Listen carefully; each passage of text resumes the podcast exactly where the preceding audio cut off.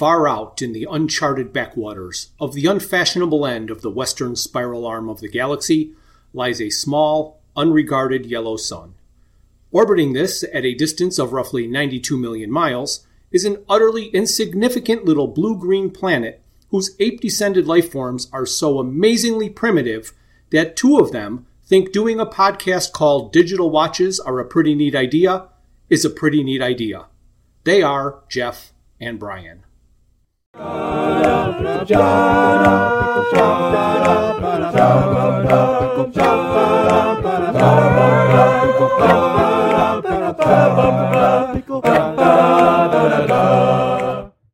there, this is Jeff. I'm with my friend Brian, and this is our Easter bonus episode. And nobody has to get nailed to anything. Hey, Jeff, how are you? I'm doing great, Brian. How are you? I'm feeling validated. Validated? Why are you feeling va- feeling validated? because we finally got our tickets validated, man. yes, we did.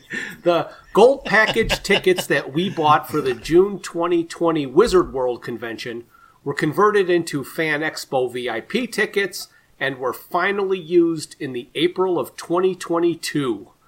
Wow. That's amazing. a long time. It was a long time. The VIP experience gets you some free swag, which included a couple of comic books, a t shirt, a Disney Shorts vinyl collectible, a VIP lanyard for your special VIP badge, and a large tote bag to carry it all in. Uh, it also gave you access uh, to the VIP suite, which, aside Mm-hmm. from mints, was basically uh, was Yes. basically a coat check for your coats and bags, and usually empty, a room with some tables.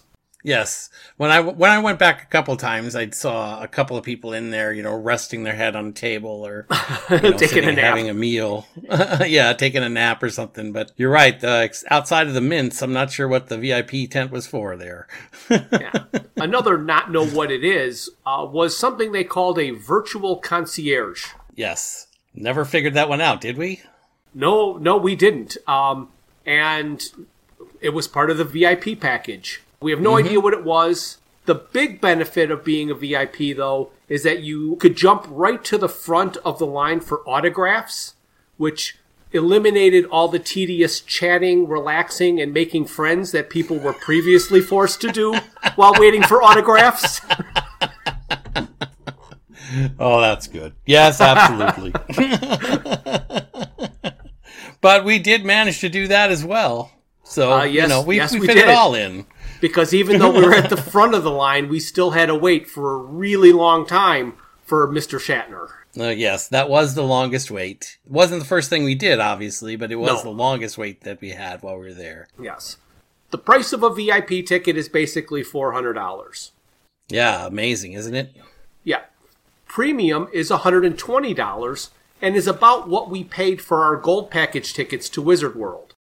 The virtual concierge, the lounge, some extra swag, bigger discount coupons at the fan store, and the line jumping are the only upgrades over premium. And I will say the line jumping is fantastic, hmm. but that is a lot to pay Yes. for line jumping. Yeah, it, it, it is. And, well, at least, especially from our experience, we were never in a line, except for Shatner, which we'll talk about at length, I'm sure, but we were never in a line that seemed to have more than 10 or 11 people in it at the time. So No. it wasn't as if we couldn't find a time where we could have stood there for a few minutes and, and, and got in, you know, got our signatures. Right. But the line jumping did allow us to jump in front of those 10 or 11 people. yeah. yes, it did. The uh, the there was nobody that we were looking for autographs from that had any kind of a serious line. There may have been some. I didn't pay that much attention to the other lines for the other celebrities because I didn't have to stand in those lines. Right, right. You weren't even intending to stand in the Shatner line because you've already gotten a signature from Shatner. So you were just standing there just to hang out with me. So Yeah, you know, keep you that- company while you had to stand and wait for Shatner. Yeah. Yep. So that other upgrade, other than the line jumping, is the VIP suite, which was not convenient in my opinion. It was by all the panel No. rooms. It was not near the show mm-hmm. floor. And my thought mm-hmm. was that if it was on the show floor near the food service area, the VIPs could get their yep. food and then have large, uncrowded tables to go sit at and look at all the other people standing elbow to elbow at these little cafe table things. It would also make the suite more visible to the non VIPs who mm-hmm. may see the ability to eat in peace as a benefit and mm-hmm. sell more VIP tickets. Okay, so in defense of the uh, Fan Expo people, I do want to say that there might have been some constraints based on the physical space that they had to work with. Because if I think about it logically, their panels were all downstairs in small rooms. And the, the general hall upstairs was really like a giant open space. Now they did create a, a, a, main stage up there with chairs and, and curtain walls. And they probably could have done that with the VIP space, which to me, as you say, would have been a better, better way to lay that out. But they literally had the whole building and they were trying to utilize, I think, the whole building. But so I do want to defend them in a tiny way. It seemed like logistically that was the best space for them to use to create these VIP rooms. They emailed a survey to me. Did you get their survey? Uh, I don't recall, but I may have just missed it. Yeah, well, or just deleted it as a fan expo e- email. But anyway, it had something about mm-hmm. filling out a survey, so I decided to fill out a survey. And in there, they asked for different statements. So I put about the inconvenience of the VIP lounge and I doubt they'll make any changes. And filling out an online, you know, what do you think thing reminds me of my post office story. I have told this story to many different people. I don't know if I've ever told it to you, but it's one of my favorite stories, and I'm going to tell it here. All right. I've been with you and I've gone to the post office, but I don't think I've got, been with you when you've just told me this post office story. All right. So I used to do a lot of buying and selling and shipping, so I would always save boxes. I had a porch where we just stored all of our boxes. My wife had ordered a package from somebody, I don't even remember what it was, but that empty box was on the porch and it was about the size that I needed to ship whatever I was going to ship, so I grabbed the box. And when I looked at it, the box was a plain brown paper box that was shipped UPS. But the inside of the box was the bright, shiny, printed U.S. Post Office priority mail. So, what these people did was they went to the post office they grabbed all the free boxes because you could just grab these free boxes, turned them uh-huh. inside out, and shipped UPS. Mm-hmm. And I thought, mm-hmm. I'm paying a lot for postage because these people want to steal boxes. So I got on the U.S. Post Office site and I was going to uh, send them what I experienced. And I found right. some sort of send comment type of thing here. So I sat down and I told them this story. And at the end, I said, you don't have to make it nice. But if on the inside of the box you would have priority mail printed everywhere, then people would be discouraged from stealing boxes and turning them inside out because it would still say priority mail and everybody would know where that box came from. And right. I sent it off. And I think immediately I got one of those, we've received your comment. Thank you, blah, blah, blah. We're very busy, blah, blah, blah type of thing. And I'm like, all right. And then I thought nothing of it. mm-hmm. A little while later, I don't know how long it was, I received an email back from the post office. I did not save this email, and I wish I had, but I didn't. But it was the single most condescending, insulting email I have ever received that basically said, leave the decision making to the adults. That is the overall impression that I got from this email. And I was like, well, heck with you then. I mean, I'm trying to help you guys and you're going to send me mm-hmm. this this email. So I'm like, forget mm-hmm. it. And I put it out of my head and that was the end of the story. Six, eight months later, I don't know how long it was. I go into the post office because I needed a priority box, and lo and behold, the inside of the priority boxes are all printed with priority mail. And I'm like, oh, come on. now, did this guy just insult me and then tell somebody my idea and get some huge bonus for for clever thinking? I don't know. Absolutely. You know that happened. Well, actually, I am convinced that 6 or 8 months is not long enough for the post office to make any type of change. so it it had to have been in uh, yep, the works. You're right. You're right. Six or eight months. Uh, yep. Nothing is going to happen that fast in a government thing. So I know it has to be a coincidence, but it didn't not upset me any less because I know that. It, all they had to say was an email that said, "We'll pass it on." that would have been fine. Like, okay, great. And then I saw it 6 mm-hmm. months later and I'd have been proud of myself.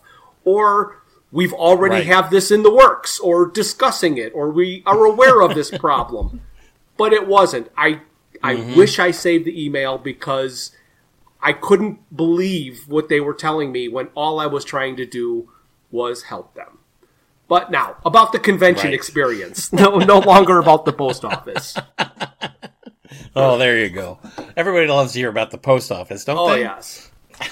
On our first day, Friday, uh, we decided to wear our podcast t-shirts. So we had t-shirts made up to advertise our podcast. So hopefully they'd catch people's eyes and we could pass out business cards and get more listeners. The floor opens at 4 yes. p.m. However, opening mm-hmm. ceremonies is at 1.30. But the premium and VIP yes. ticket holders they're able to access the show floor early at 2 p.m. Basically, the dealer room. Right. Uh, there's nothing else right. happening until 4. There's no guests or stars or celebrities or anything. It's but it's a great way to quickly run through the whole floor and see everything without fighting a crowd. Right. So we were mm-hmm. walking mm-hmm. into the show and like immediately somebody's like pointing at us and going, "Hey, cool shirts!" by one of the staff members that was sitting there. And you yep, always attribute absolutely. that to you having, of course, lo- your graphic shirts. well, yeah, I, am sure I haven't told. Well, you know the story because you've actually witnessed it, but and and people don't believe me when I tell the story because they haven't been there or seen it. But my wife will attribute it's true, and I know that you've had it happen. I've had it happen to be in your presence, but for some particular reason, if I happen to be wearing a graphic T-shirt and say it's got guitars on it or a motorcycle on it or whatever, uh, people will stop and start talking to me about my t-shirt and just start a conversation right in the middle like oh i've got a good you know a gibson guitar just like that. And nobody actually believes that people will do that but they do that people will do that. So i frequently will try to avoid wearing a graphic t-shirt because i know that it has that effect on the general public. Of course i i also consider that well let me phrase it this way. There are people in the world that have what has been colloquially referred to as a resting bitch face. Yes. I'm not talking about female or male here. I'm talking about the fact that they have a face that people look at and then immediately want to avoid. yes. Um, so I, am blessed with the opposite. I, I, have a face or my eyes smile or whatever that I invite people in, and uh, it's it's it's very common, and, and you've seen it. Yes. Correct. And and I have the opposite face. I don't know if I have resting bitch face, but I have a keep away from me face. Yes. Yes. um, which is, which is odd because it doesn't seem like it's in your nature, but I do know that that's the way people react. so, well, well, that's what's funny. That, I mean, we're not talking about the costumes. We'll get to that for the next day. But at that point, we're just wearing graphic t-shirts. Right. And I've had that experience before. That was our first experience at the, at the, um, convention. So I marked that up as a success right away. I thought that Yes. was fantastic because Absolutely. people got the shirt. Somebody did anyway, and they commented about it. 4 p.m. arrives and the activities began. Panel started, and some, but not all, actually very few of the celebrities started arriving for their autographs and photo ops. Uh, we decided to get the autographs we could on Friday, the first day, to get that out of the way. But since they weren't all there at the strike of four, we decided to check out a panel first. And the first panel we went to was called Best of the Worst. And that's where they discussed what a bad movie really was. Right, but not just a bad movie, but but an enjoyable bad movie.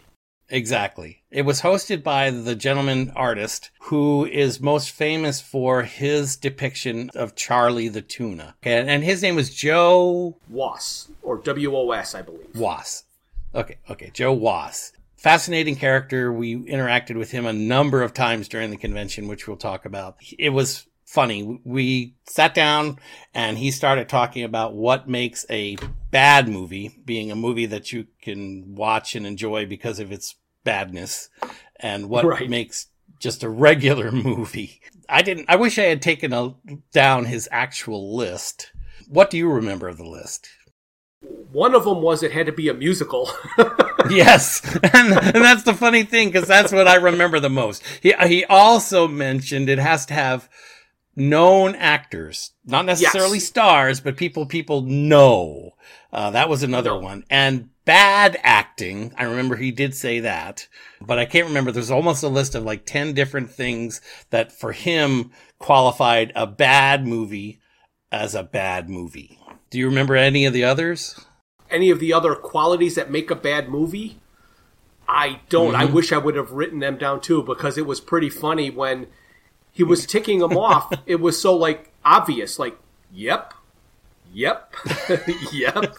Uh, oh, I think there was also they really are trying to make this great iconic piece of film, but they just make it confusing and it's ununderstandable. That's right. Yes, he did mention that. That that was the other one. That that the plot was indecipherable. Yes, you had no idea what it was about. But you get the feeling that they think this is Academy Award nominating gold. Absolutely. So now we can get to a couple of the movies that he put on the list. The Room Mm-hmm. is the quintessential bad movie. I've got The Return of Captain Invincible. I've never Yep. seen it. No, Tiptoes. neither have I. Haven't seen. Never that. seen Tiptoes. Nope. The Apple. I've not seen The Apple. Uh, Zardoz. I've seen Zardoz. Okay. and Sextet, the last movie Sextet. ever made by Mae West.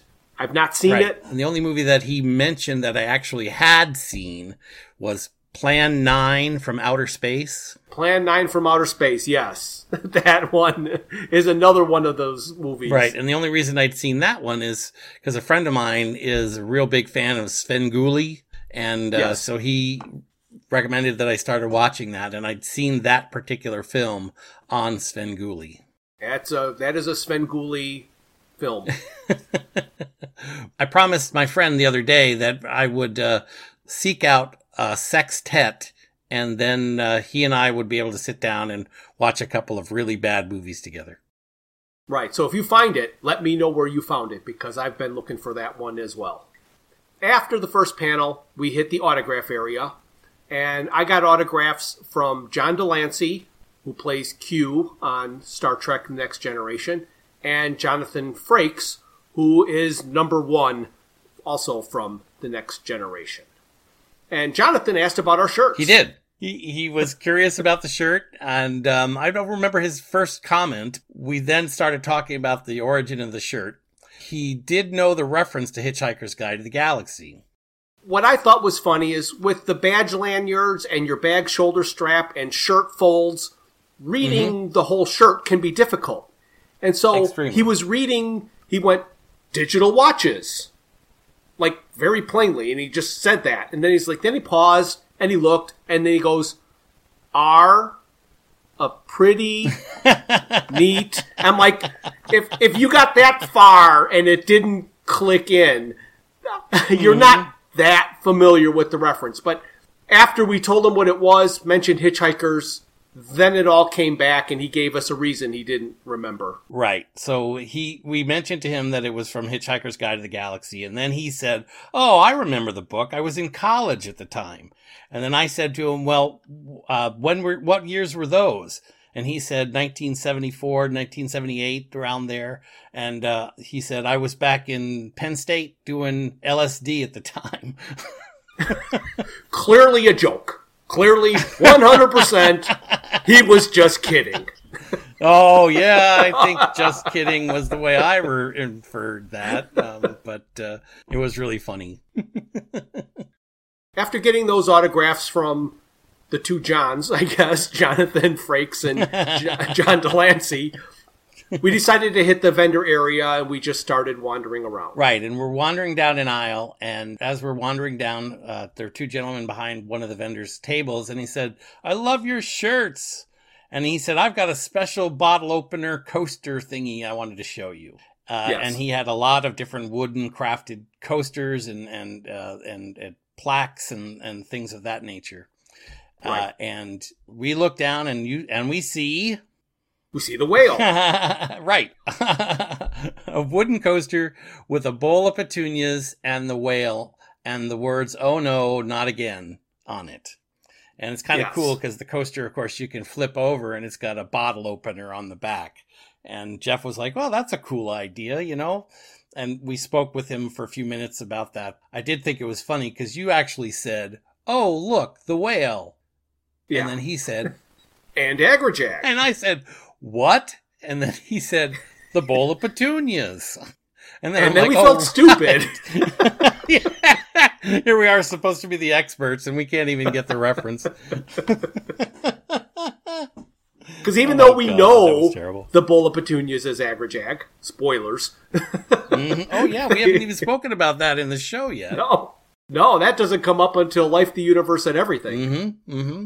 But uh, anyway, so we spent some time talking with him, and in the end, we were able to. I think we gave him a card, and he he took a picture of our shirts. code. Oh, he took a picture. Yeah, that's right. He did take a picture of the shirts and asked us whether or not we had them available.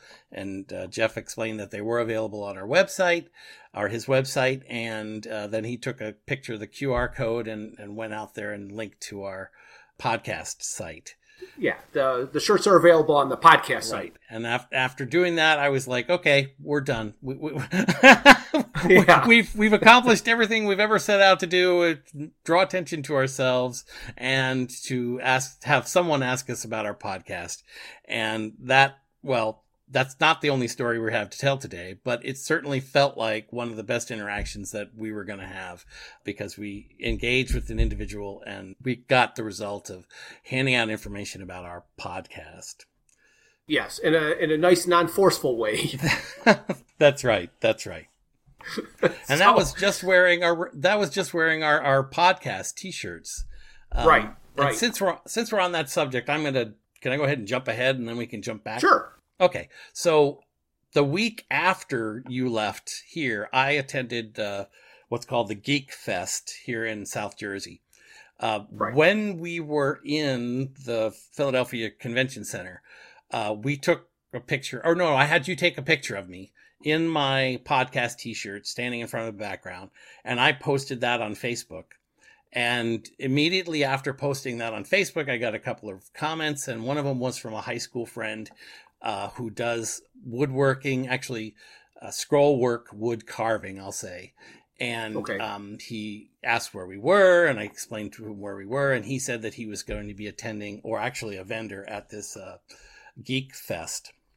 And so the, the only reason I'm bringing this up is because there was only one interaction that related to my shirt, because I wore the same shirt to that convention, if you will. Oh, at GeekFest, you wore your podcast shirt. Right. I wore my podcast shirt to GeekFest. And I walked around the whole place. They probably had, I don't know, there were two rooms full of vendors, quite a number of vendors. A couple of them are actually also in attendance at the uh, Fan Expo at Fest. Uh, so there were a couple of repeat people. Near the end of my perusing and going around, a gentleman behind the table turned to me and said, Oh, I had that watch.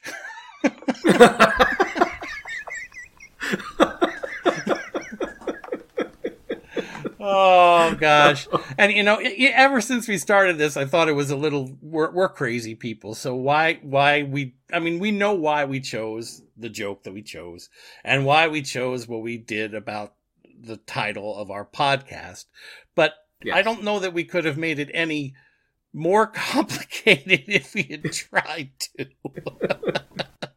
so I'm holding up my shirt, and you can see me on the video here. I'm holding it up for you. Uh, yeah. and I say to him, "Well, it's really not about the watch, although I had a digital watch similar to this, and I explained to him that it was about Hitchhiker's Guide to the Galaxy and and 42, and and then he kind of keyed in and got it. That was my other shirt at a convention story." my reasoning or acceptance of our podcast and our logo is that anybody who this podcast might be entertaining to would get the joke and understand and it immediately. And right. if they don't, then they're not going to enjoy this or have any idea what we're talking about. well, they might enjoy it because we're kind of idiots on on here, but you know, we're like a bad yep. movie. Yeah, we keep coming out, although we don't sing much. well, we, there's no road signs in front of you. oh gosh. Oh, but I'm trying to think. Uh, that was the first day, and I don't have any more notes about that day. Do you? Uh, yes, I do have a oh, couple. Okay. So the originally I passed up the coaster slash bottle opener. Uh, when he was talking about it, he said that at first he just made coasters and they were real thin. Right. And when you put wet bottles on wooden coasters, they tend to warp. So he said he was t- tired of giving refunds and he wanted to make them thicker. And he's like, well, as long as I'm going to make them this thick, I might as well put a bottle opener in it. And so that's how that was was idea was right. born. Mm-hmm. But I did go back and bought the whale and agrajag on the bottle opener coaster.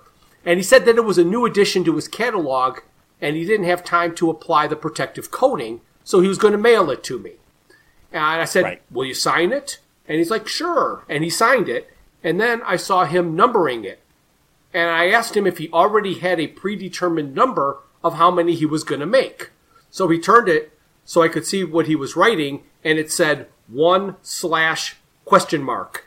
And I thought that was that was perfect. Yes, yes. So, so, the second panel that we went to that day was called the oh, Sketch right. Duels. And oh, right. that is where three different artists all sat up on the dais and sketched ideas from the audience. So it was kind of like seeing an improv troupe act out a scene, except instead of acting out a scene, they would make a sketch based on suggestions.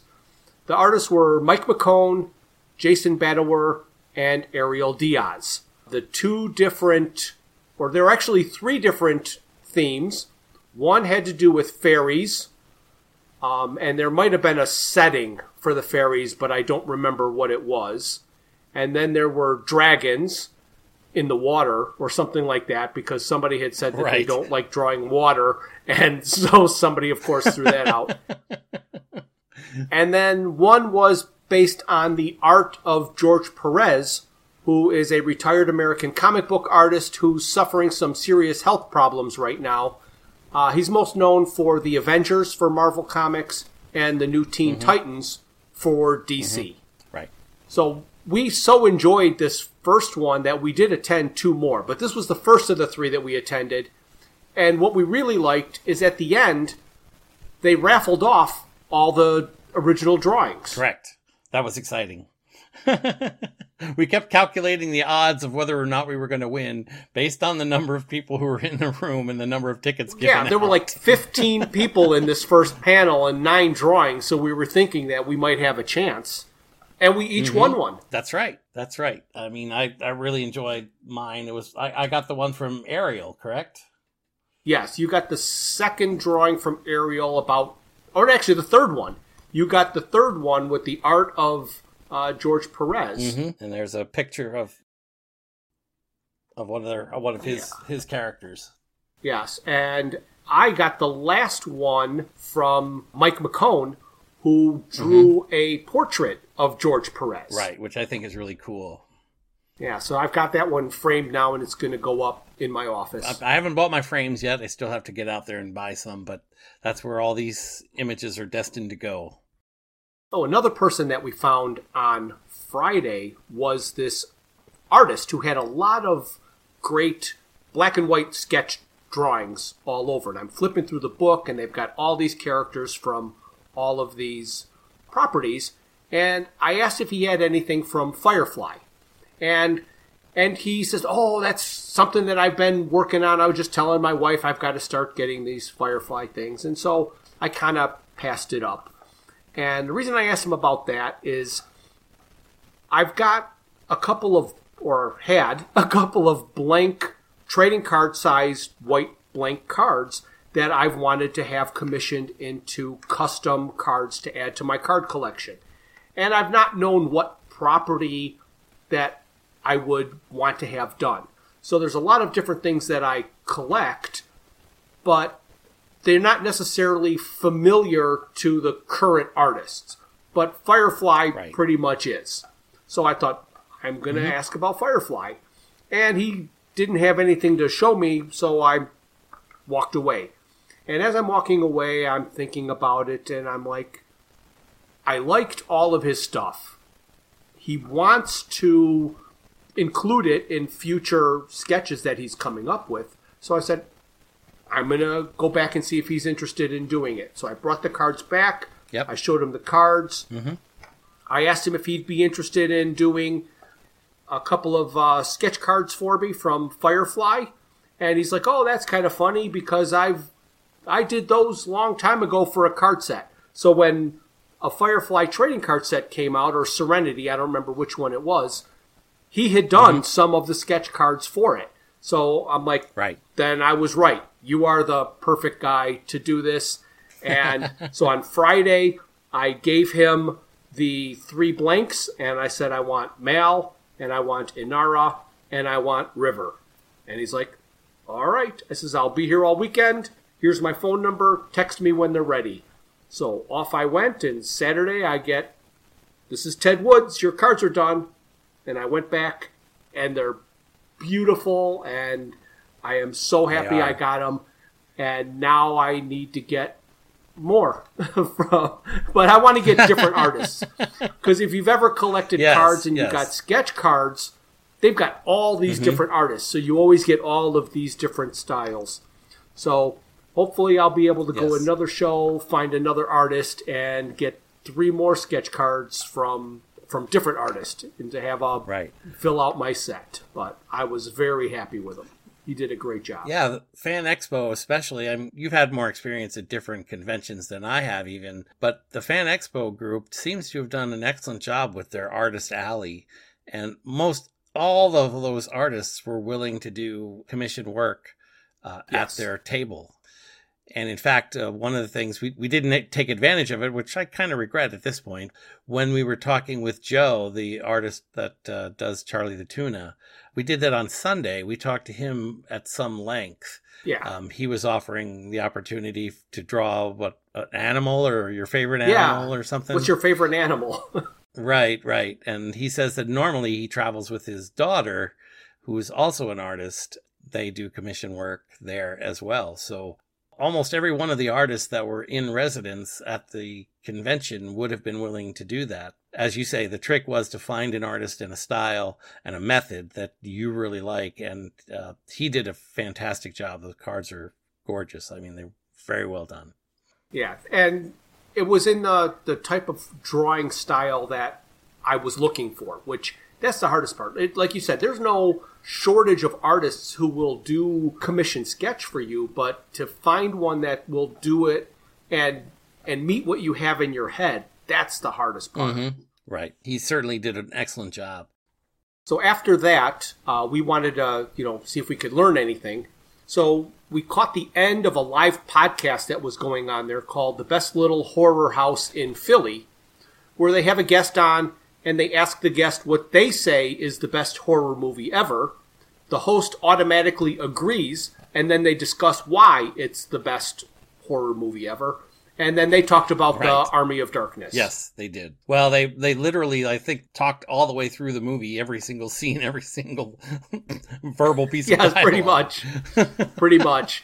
And then one of the things that we learned is that doing a podcast live and doing one like we are now just over the internet is quite a different presentation. Like here we're just having Yes. a conversation and and things happen and lots of editing that you can do, but when you're doing it live it becomes more of a performance and it was kind of Correct. weird watching a performance versus a conversation. And then there was the after party. Mm-hmm. Right. That was interesting. Yes. Absolutely. So, you want to talk about the after party? the After party? yeah, that'd be a good idea. Why don't we do that? The after party was in the uh, Marriott. in what they call the Circle Bar, I think it was. Uh, that's where we told it. We were told that it was, and Yes. there was to be an event there sponsored by the Fan Expo people. And of course, it was just across the street, and we headed over just across the street, and we asked around. We found the bar. It was just through the main set of doors, and we looked around, and we're like, "Where are the people?" yes. Yeah, yeah. Where are the people who are drawing. This was it was just Yeah, it was Bar be- attendees. what was the name of the event? Yeah, what Drink was and draw. name? Right, the drink and draw. And we expected that there would be people there with uh, handing out papers or talking about drawing or something like that, but uh, that isn't what happened. But what happened next was What happened next was we quit looking for the drink and draw and just decided to drink. So we're standing at the bar, and a guy walks up and sees my shirt and he asks, Do you have a podcast? And then he tells me that he has a podcast. And he's a guy named Sean from a podcast called Scene Invaders. And he also does stand up comedy. Apparently, his podcast is pretty successful because he starts quoting me statistics about the second most popular independent podcast, and then I zoned out because that all means nothing to me. There's a commercial that I see that has a character spoofing a TikToker doing a challenge on the street saying that he has tens of tens of listeners. That's what we have. So I want to personally thank each and every one of you who are listening and have listened before and who will continue to listen because you're one of our tens of tens of listeners. well, I have faith in Oh yeah, he invited us to be on his podcast as guests, and I've not contacted him. But if I ever do, I expect him to have no idea who I am. I was curious, so I I listened to two episodes of his podcast. He's not on Oh, every you? episode. Yeah, Okay. he's not on every episode, so I had to scroll a bit to find one that he was on and that it was about a mm-hmm. subject I was familiar with. Mm-hmm. So the first one I listened to was about the latest Spider-Man movie, and in it. I swear he said this, or one of them said this. They said they wish they found someone hotter than Zendaya to play MJ.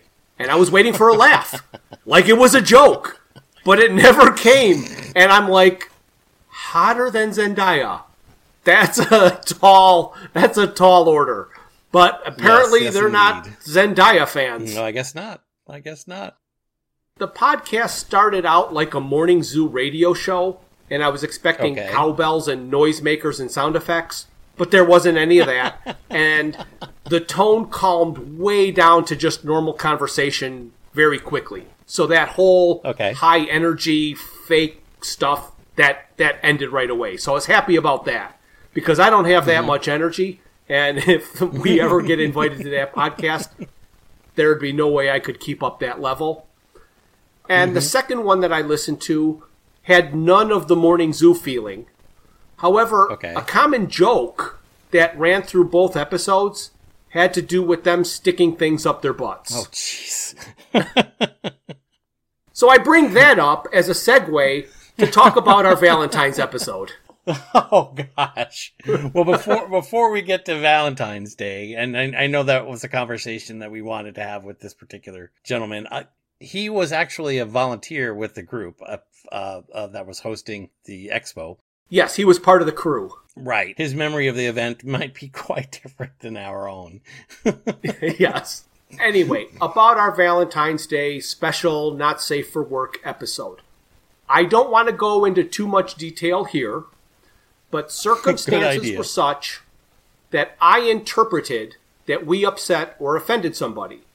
So I immediately edited the episode and changed out the episode. And I reached out to this person about it. It's been two months and I've never gotten a response. Everybody I have talked to, including Sean from the bar, says to put back the original episode. So I have. okay. If you listened, if you listened to the Valentine's Day episode and do not remember anything about Pop Tarts, and you'd remember. or anything extremely offensive. you heard the edited version. So the original is back up if anyone wants to hear how we offended somebody with Pop Tarts. And that statement's a little misleading. no, we wouldn't do anything misleading. No. No. We oh, finally gosh. found the drawing group. Yes, we did as we were about to leave.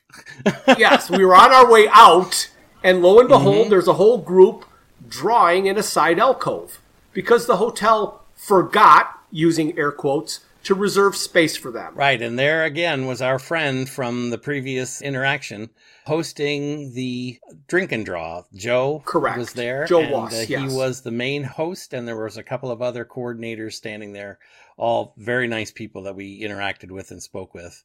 So we got to talk to Joe a little bit, and he explained how there was a group of nurses who initially refused to give up their spot in that alcove, and so they were just going to do it around them. So he played some loud, mm-hmm. annoying music, and apparently that did the trick because the nurses left because they couldn't take it anymore. But the drink and draw is he would throw out a theme, and people would drink and draw and a prize went to what he felt was the winner based on his mood. because it didn't have to be a good drawing. No, no, that was the point. I think he he he referred to as the individual creator's creativity, not their style or technique. Correct. Yes, aka his mood.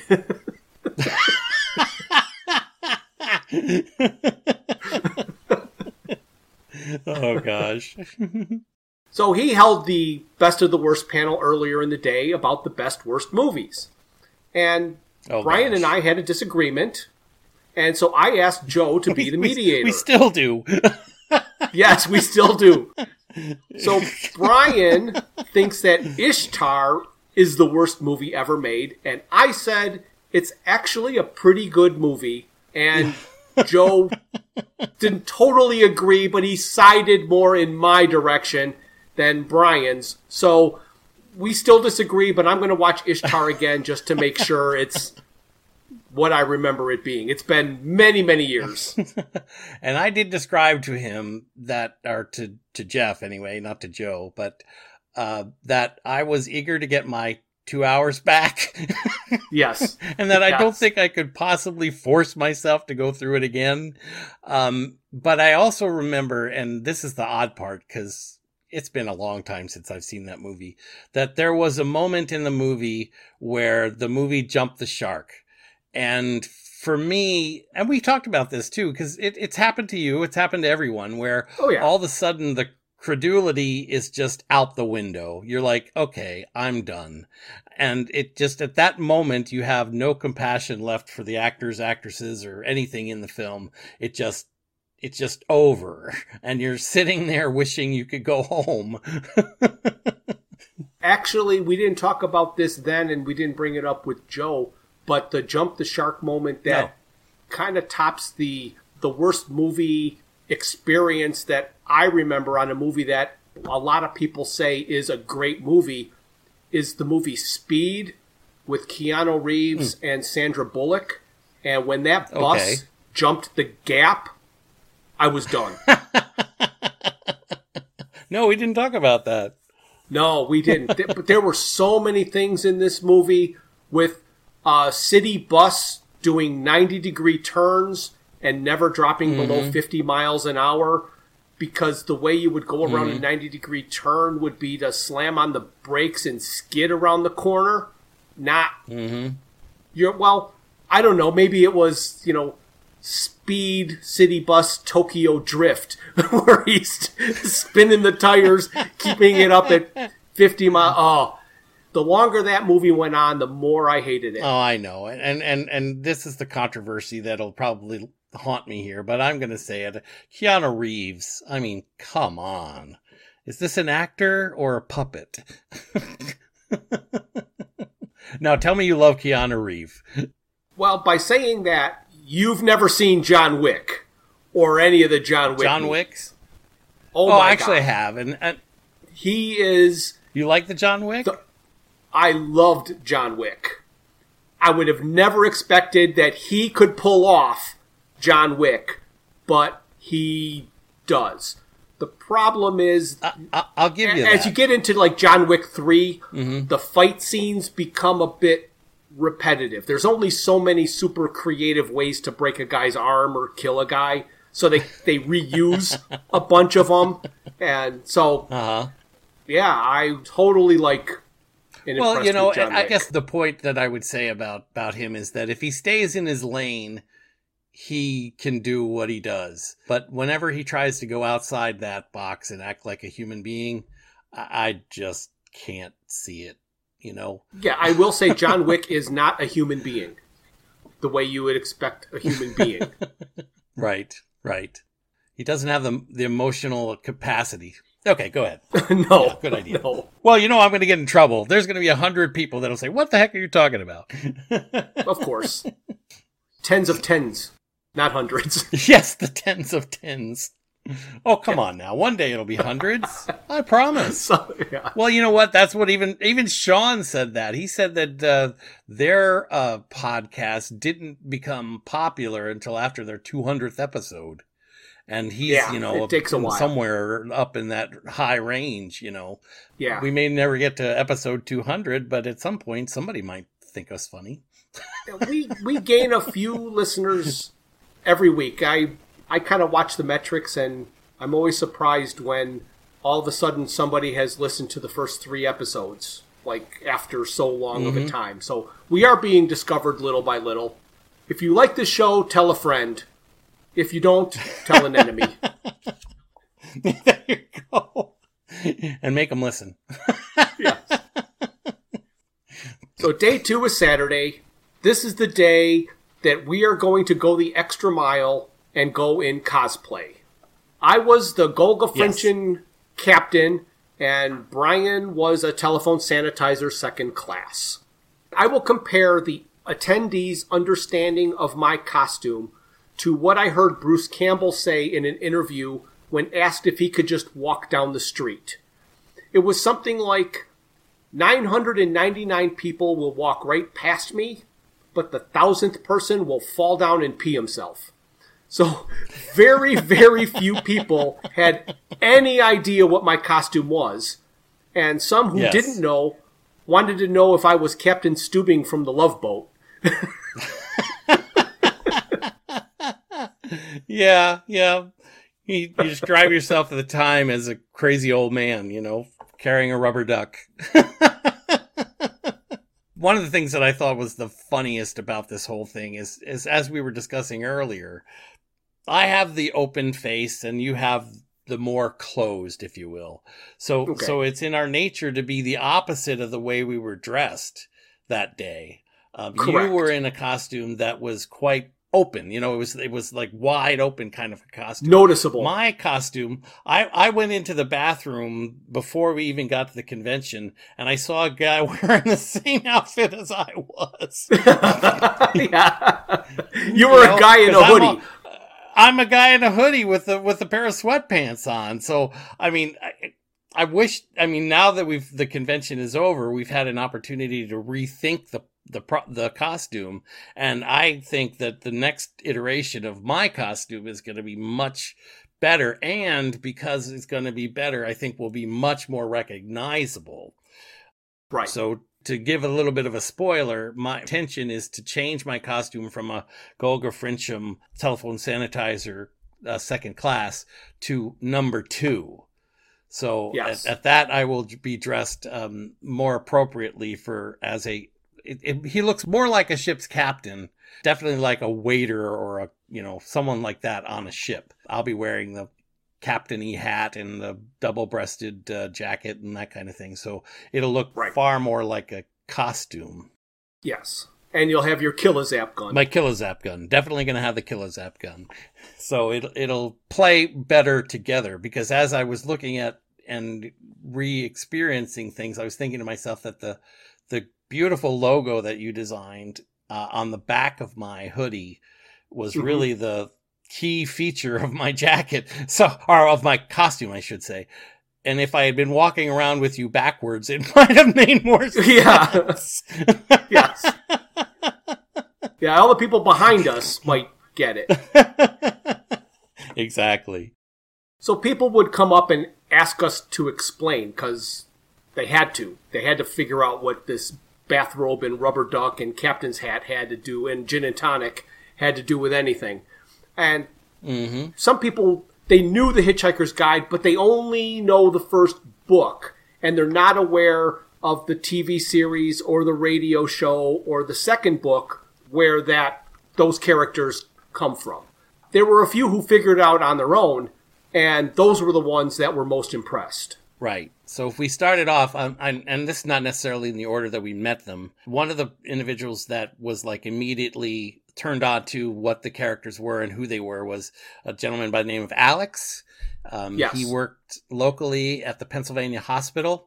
He's a member Right. of their medical staff. I, I don't recall exactly what he did. He was dressed very, very well as a holo- hologram medical doctor from the Star Trek series Yes, uh, the emergency the medical hologram. H on his Yeah. forehead, which what I thought was brilliant because, of course, later in the series they they did do that. We spoke with him at length. He had some insight as to what he thought, uh, whether he thought the Wizard Con approach was better than the Fan Expo thing, and and all that kind of uh, chatter about the convention. But he was impressed with the costumes and. We got out our gin and tonics, and he took a couple pictures, and that, that was a really fun interaction. yeah, that was fun. We talked with a couple of other people. Who else do you remember? Oh, well, shortly after that, you were going around the corner and I was a little bit behind you at that. And you, you told me that there was a gentleman standing there with his partner wife. We, we don't know which, but, Yeah, um, and he yells out, Oh, Golgafrincham B Ark. I get it. yeah, that that was my And, uh, favorite. I know, think that- because they just knew immediately. Can we get a picture? right. So I, we had to take selfies with So- people. yeah, that was fun. I, you know, that, that I'd never had that experience before because uh, obviously I don't think this is the first, this is the first time I've gone to a convention wearing a costume. Right. They, we gave them a card and we spoke with them for a few minutes and he was very interested in the entire idea of the podcast. So hopefully we'll pick up a, a listener from, from that interaction. Yeah. Yeah, we, we also were in the aisle and a vendor stopped us and he spoke with us about the costumes. He was really impressed. Is that the artist from Delaware? Yes, the artist from Delaware. He called us over and asked for a picture. We had a picture take. We took a picture with him. My favorite interaction was with the folks that were in the Shatner line. Yeah, we had two different interactions with them. We did. The funny thing about the Shatner thing was that uh, was it, that was Saturday, right?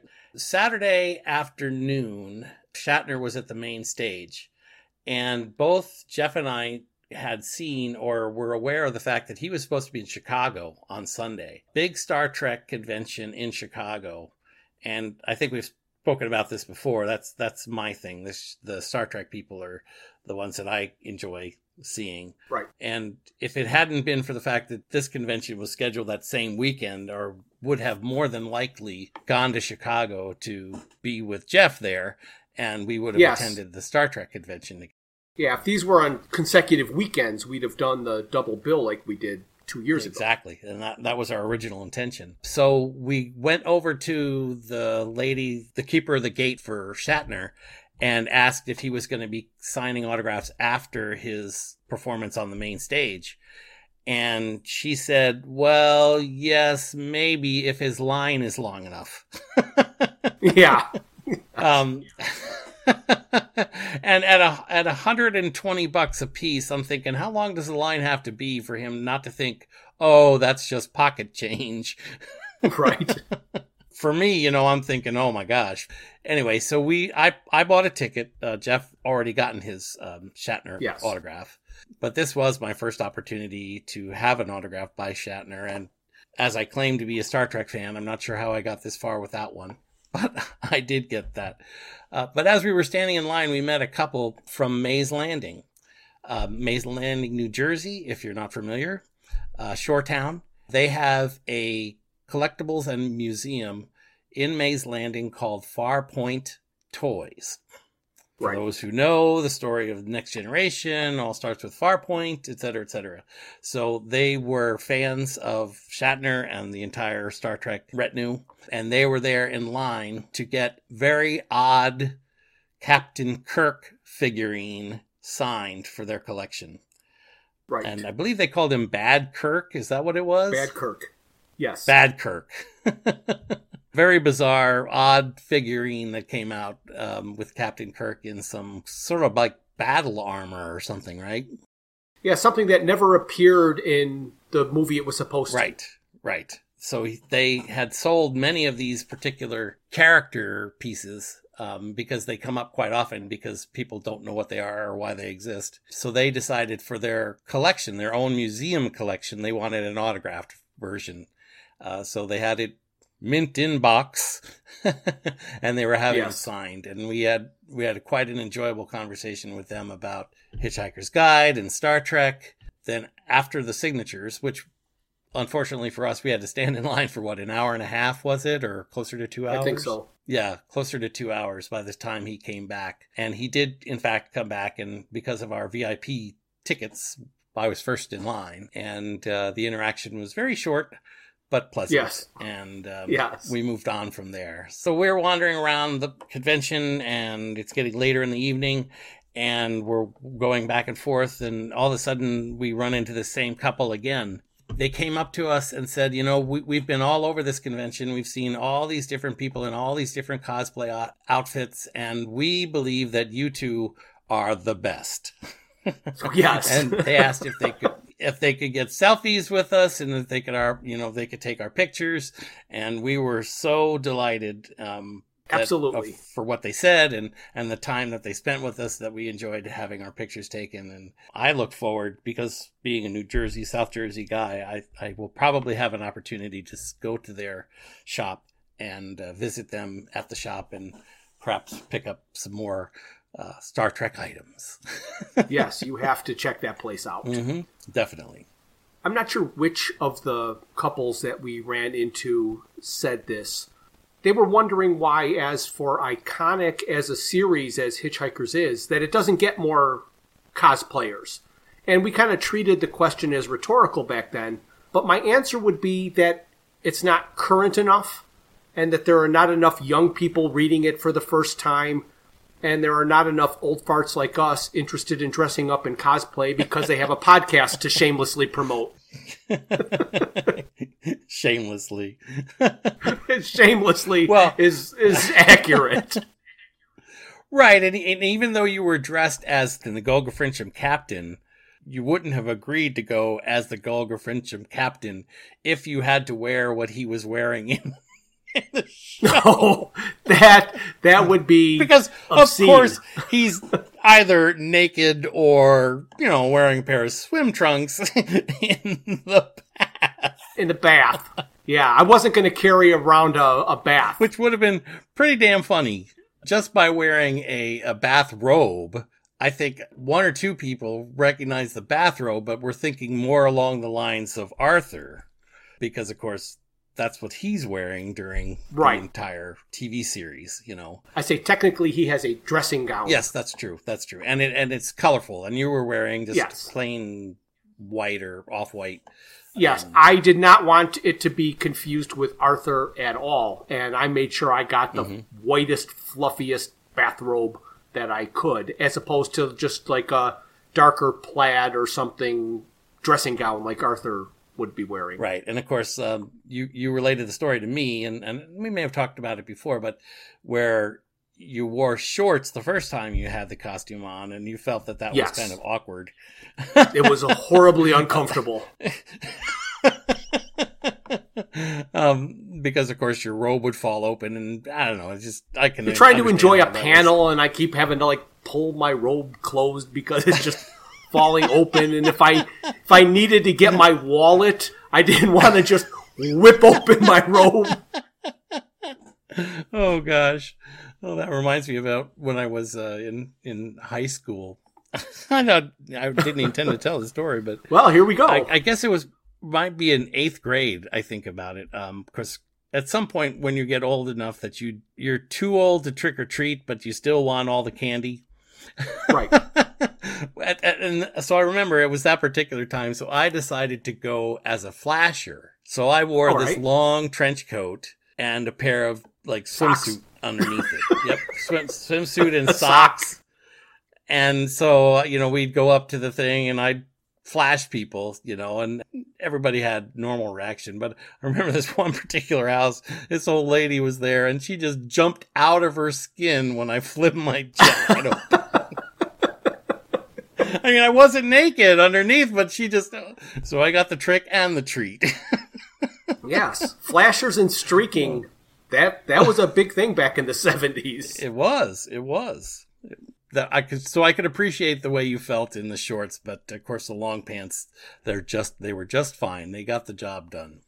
Yes. So I have to say that this, the overall experience was just phenomenal. I'm excited about a bunch of things that happened. I think we have a f- little bit more time for a few more, so shall we go on? So for me, that ended Saturday, and the last day was Sunday. And Mhm. Sunday was not a cosplay day. It was basically a walk around the dealer room day. You had your podcast shirt back on again. I did not wear my podcast shirt. I can't remember what t shirt I wore. Again, it wasn't that one. I have no notes of Sunday. Sunday was a real that right?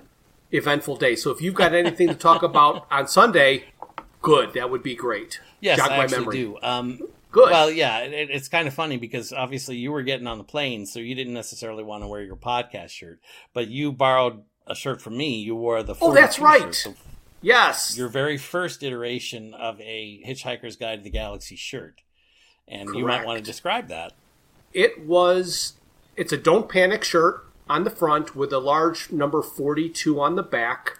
When I was designing the shirt, I was trying to come up with a font that had the right look and feel to what I I wanted. I wanted it to have an artistic font. I didn't want it just to be a normal font. So I'm scrolling down different fonts that I can find, and I found one called Branching Mouse. And I'm like, mice, here we go. This is it. So I created this Don't Panic shirt with Branching Mouse font, a normal 42 on the back, and that's what we wore first time we saw the movie in the theater in, back in 2005. Right. That's right. That's right. And and I still have that original shirt, and that I actually had two co- two copies of that particular shirt, and you wore Right. that because you were getting on the plane later that afternoon, and it just kind of made sense.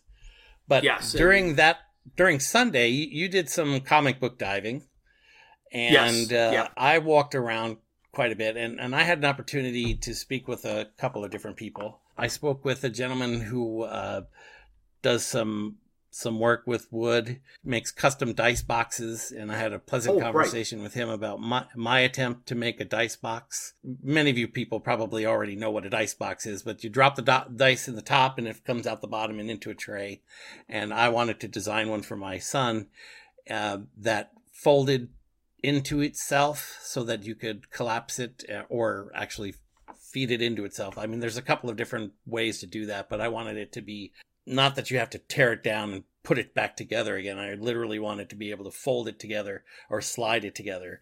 And I had some success, but not what I expected to have. I made three different prototypes, all of which failed on some small level. And then in the end, I created a box just for dice, which looks like a leather bound book. And Uh, Right. I used real leather and real uh, rope to create the binding and nice piece of spalted maple that I had for the cover. And anyway, I, I made that for him and I shared pictures with, with Daniel from All True to You Custom Woodworking. Very, very great guy and interesting conversation. Another conversation with a couple from New York City. Before you go Yeah. on, I want to ask you a question about Sure. the dice box that you were building. Yes. How many dice boxes did you plan on building? Well, I planned on making one. What's the difference between the one you were going to make and prototype? Oh, the pro- well, you're saying you're going to make you made prototypes that but you're Yes. only going to make one. So if the first prototype worked Right. out, it'd have been it. well, yeah, yes, and or no. Okay, and in this particular case, and you, you you know you know more than most about me and my woodworking and stuff, but the the thing that I always try to appreciate the most about my style of woodworking is the concept that you make stories with your art, if you will. Despite what you say about your your drawing skills and that kind of thing, I consider you a, a very good artist. So you understand the the process of art and the process of creation. I had already determined that I was going to use a specific piece of wood or pieces of wood in my final piece. Your prototype could be a finished one, but it's going to be made with garbage wood, not the final finished wood that you would make it with because that's expensive wood. But you could get a bunch Right. of cheap pine and create and say, "Oh, it'll work," and then you could just recreate it with your final wood. That that's hundred percent correct. I had I had spalted maple, which is very expensive. Um, I didn't actually pay for it, believe it or not, because I got it from a tree that I had cut down and sawn into uh, slabs. So I own these huge slabs of spalted maple wood, which I originally intended to make into just a simple workbench, but due to the figured maple and the spalting uh, and the ambrosia, the wood is way more pricey. I mean, I could sell this stuff for a ton of money, but I already own it, and I knew I was going to use a piece Right. of this to create this box. Uh, so I was using plywood, thin plywood, to come up with the design, and I, I'd, I'd have to show it to you, but it never panned out the way I had hoped it would. I wanted to be able to like slide it apart and put it together, and it just didn't. Every attempt I made, I came into a situation where I was like stuck because every time I put it together, it, it, this piece of wood would be blocking that piece of wood, and it, it just didn't didn't quite work. So, yes, the prototype, which is pretty nice and does function, is a pretty interesting little thing, but it wasn't what I ended up with, um, as I said. Right. So anyway, uh, as I was saying, I, I, I spoke with uh, husband and wife from New York City.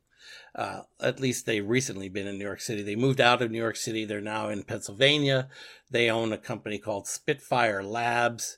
They uh, and you you and I s- spoke with them too. They make uh, plaques with uh, beautiful carved cherry, and they did an inlay on top of a couple of them. One of them has a carved laser image of the Enterprise, and over top of that, or outside of that, they have resin that made it look like a starfield with blue and black resin.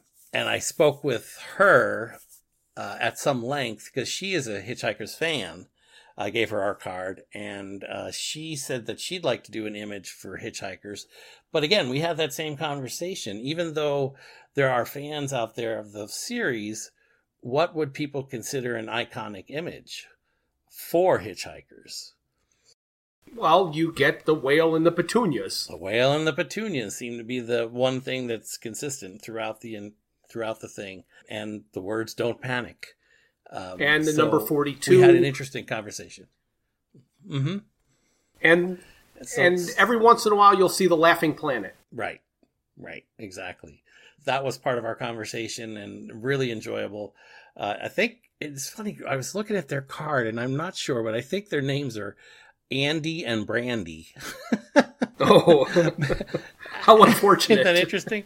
Yeah. well, and, and it's funny because it's not on their, or it actually is on their card. Uh, but if you go to their website and that kind of thing, it's not there. The Spitfire Labs, they don't they don't mention their names. Oh, And I I, I always think that's interesting because I would have thought that that would be a part of their identity, but in this particular Right. case, it's not. So, one of my favorite interactions for Sunday was I was wandering around the the convention hall, and for some reason, I walked down an aisle that I hadn't been down before, and there at the end of the aisle, I met a group calling themselves the Roddenberries. oh, And I haven't heard this. Yes, they are a local, and I mean local to the Philadelphia area, Star Trek themed party band. oh, and I honestly was surprised that I'd never heard of them before, but they do parties all throughout the tri state area. And I just was beaming from ear to ear as I was talking to these guys and the young lady that was there as well. Just enjoying the concept that they come to your party dressed in Star Trek uniforms and sing different songs and, and songs from, you know, songs that relate to the show.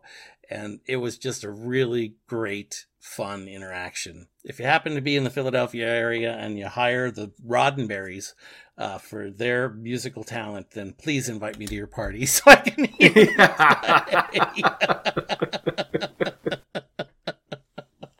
because I'm going to qualify myself as one of their super fans from now on. without hearing a note. Without hearing a note, it doesn't matter what it sounds like. I'm still going to enjoy it. Did you ask them if they had a theremin? Oh, I did not, but I should have. That would have been perfect. Those are some of my recollections for Sunday. I want to tell you a little bit of my story for the following weekend when I went to Geek Fest.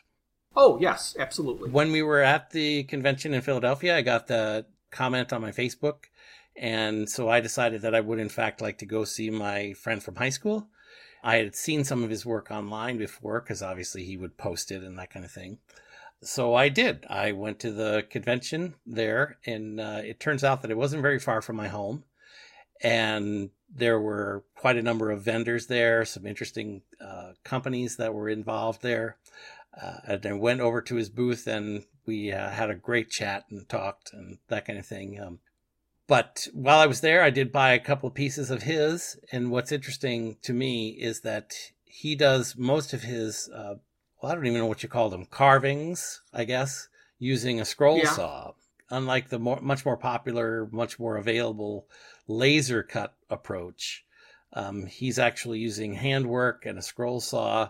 And he was talking to me about the meditative uh, feeling that that gives him that allow, allows him to de-stress after work where he can sit down at the scroll saw and work that image so i purchased while i was there a portrait if you will of spock Yes, you showed it. It's and impressive, I especially did. I done with it scroll you. saw. Yep, earlier.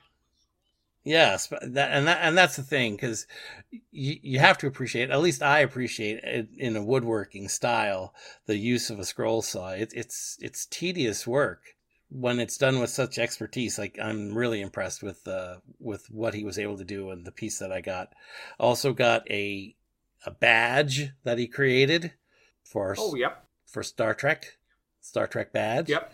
And then one of my favorite little pieces, he created a signpost. Now, this one actually is laser cut, but it's a signpost that has all the little cities, uh, towns, and areas associated with the Princess Bride movie. Right. Um, it's Right. got uh, Florin and Guilder and the Cliffs of Insanity, the Fire Swamp, the Pits of Despair, the Thieves Forest, and Miracle Maxes all pointed out. So you would know where to go if you happen to be in that area.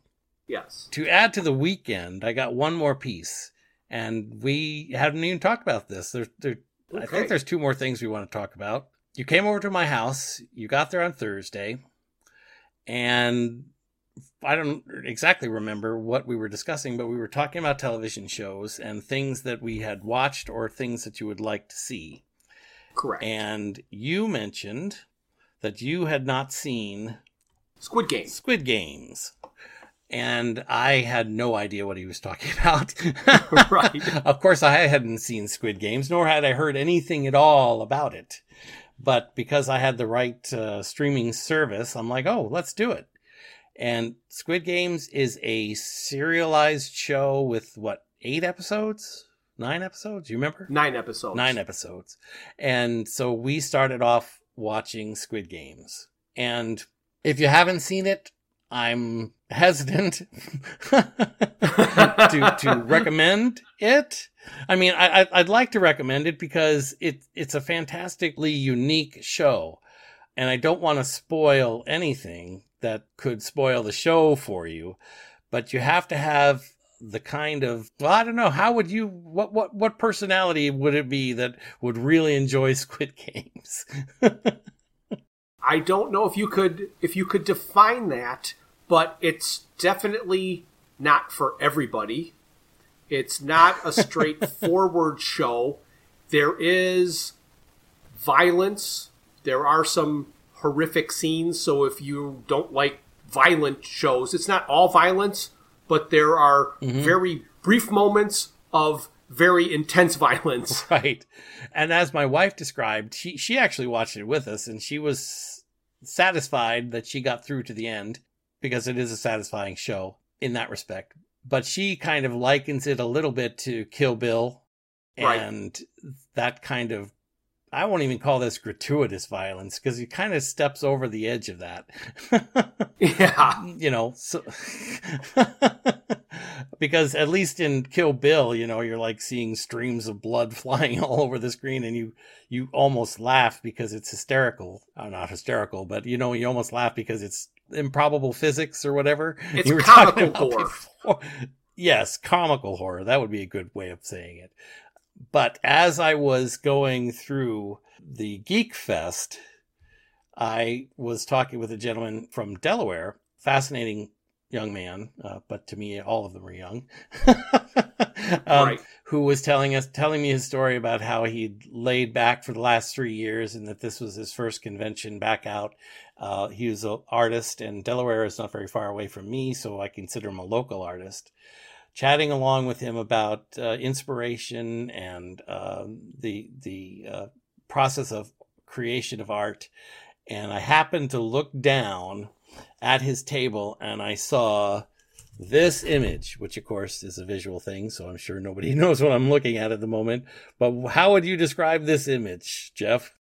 Let's see. A person in a pink hooded onesie with a fencing mask with a square on it holding a machine gun. so that is a description of a series of characters in Squid Games. They are the more director types, the square the squares, if I remember correctly. Or are they security? Like a boss, like a security boss. Yeah, would it be a triangle? I think was security, and then there was circles. Okay, so there was circles, right, squares, right, right. One square, yeah. a lot and, of circles, a lot of triangles. Yep, you got it. You got it. So um, when I saw that image, I'm like, up, oh, got to take this home. It's representative yeah. of the weekend. right. and for me, it, it'll be hanging uh, on the wall with the other images that I collected during our time in the convention. I'd have to say, I, I do want to remark that each and every person that I met, uh, that we met, every one of them seemed excited to be out and about. And I know with the I can't say we're post COVID, but the COVID world that we've been living in, they really seem to enjoy the opportunity to be uh, out with other people right. and just had a great time. I know that the vendors are there to make money, but they seemed more than willing to interact with anyone who would speak with them. It was just a joy for me to be able to talk with a whole bunch of people. And uh, I know that they maybe were looking to make more money. right. every one of them, they listened, they spoke, they it was a great opportunity for us to be out there, out and about again. And I just wish I could tell them all thank you once again. So Absolutely. But that brings us to the end of our weekend. I also had an absolutely wonderful time, and I am so glad that conventions are back in full swing.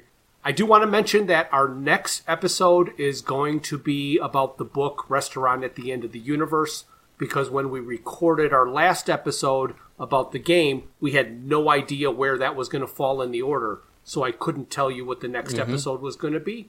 So I'm letting you know now mm-hmm. that the book Restaurant at the End of the Universe will be the first Thursday in May. Awesome. All righty, Jeff. I think we've reached that point where it's time to say goodbye. So say goodbye, Jeff. Goodbye, everybody. Enjoy your gin and tonics. Thank you for listening to Digital Watches Are a Pretty Neat Idea. Look for us the first Thursday of every month for a full episode. We will also release a bonus episode later in the month. A very special thanks goes out to Luke, Max, Greg, and Tim Lesnick for arranging and performing our opening theme. We would also like to thank our talented friends and family for their voice work on our introductions and commercials.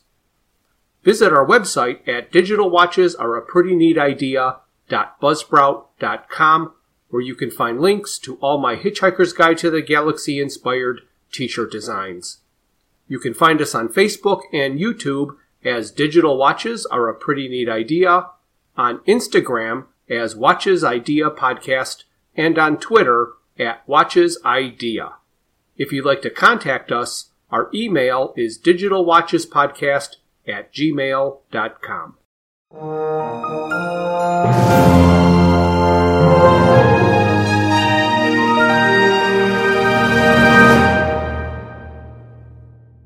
This has been a Froods for Thought production.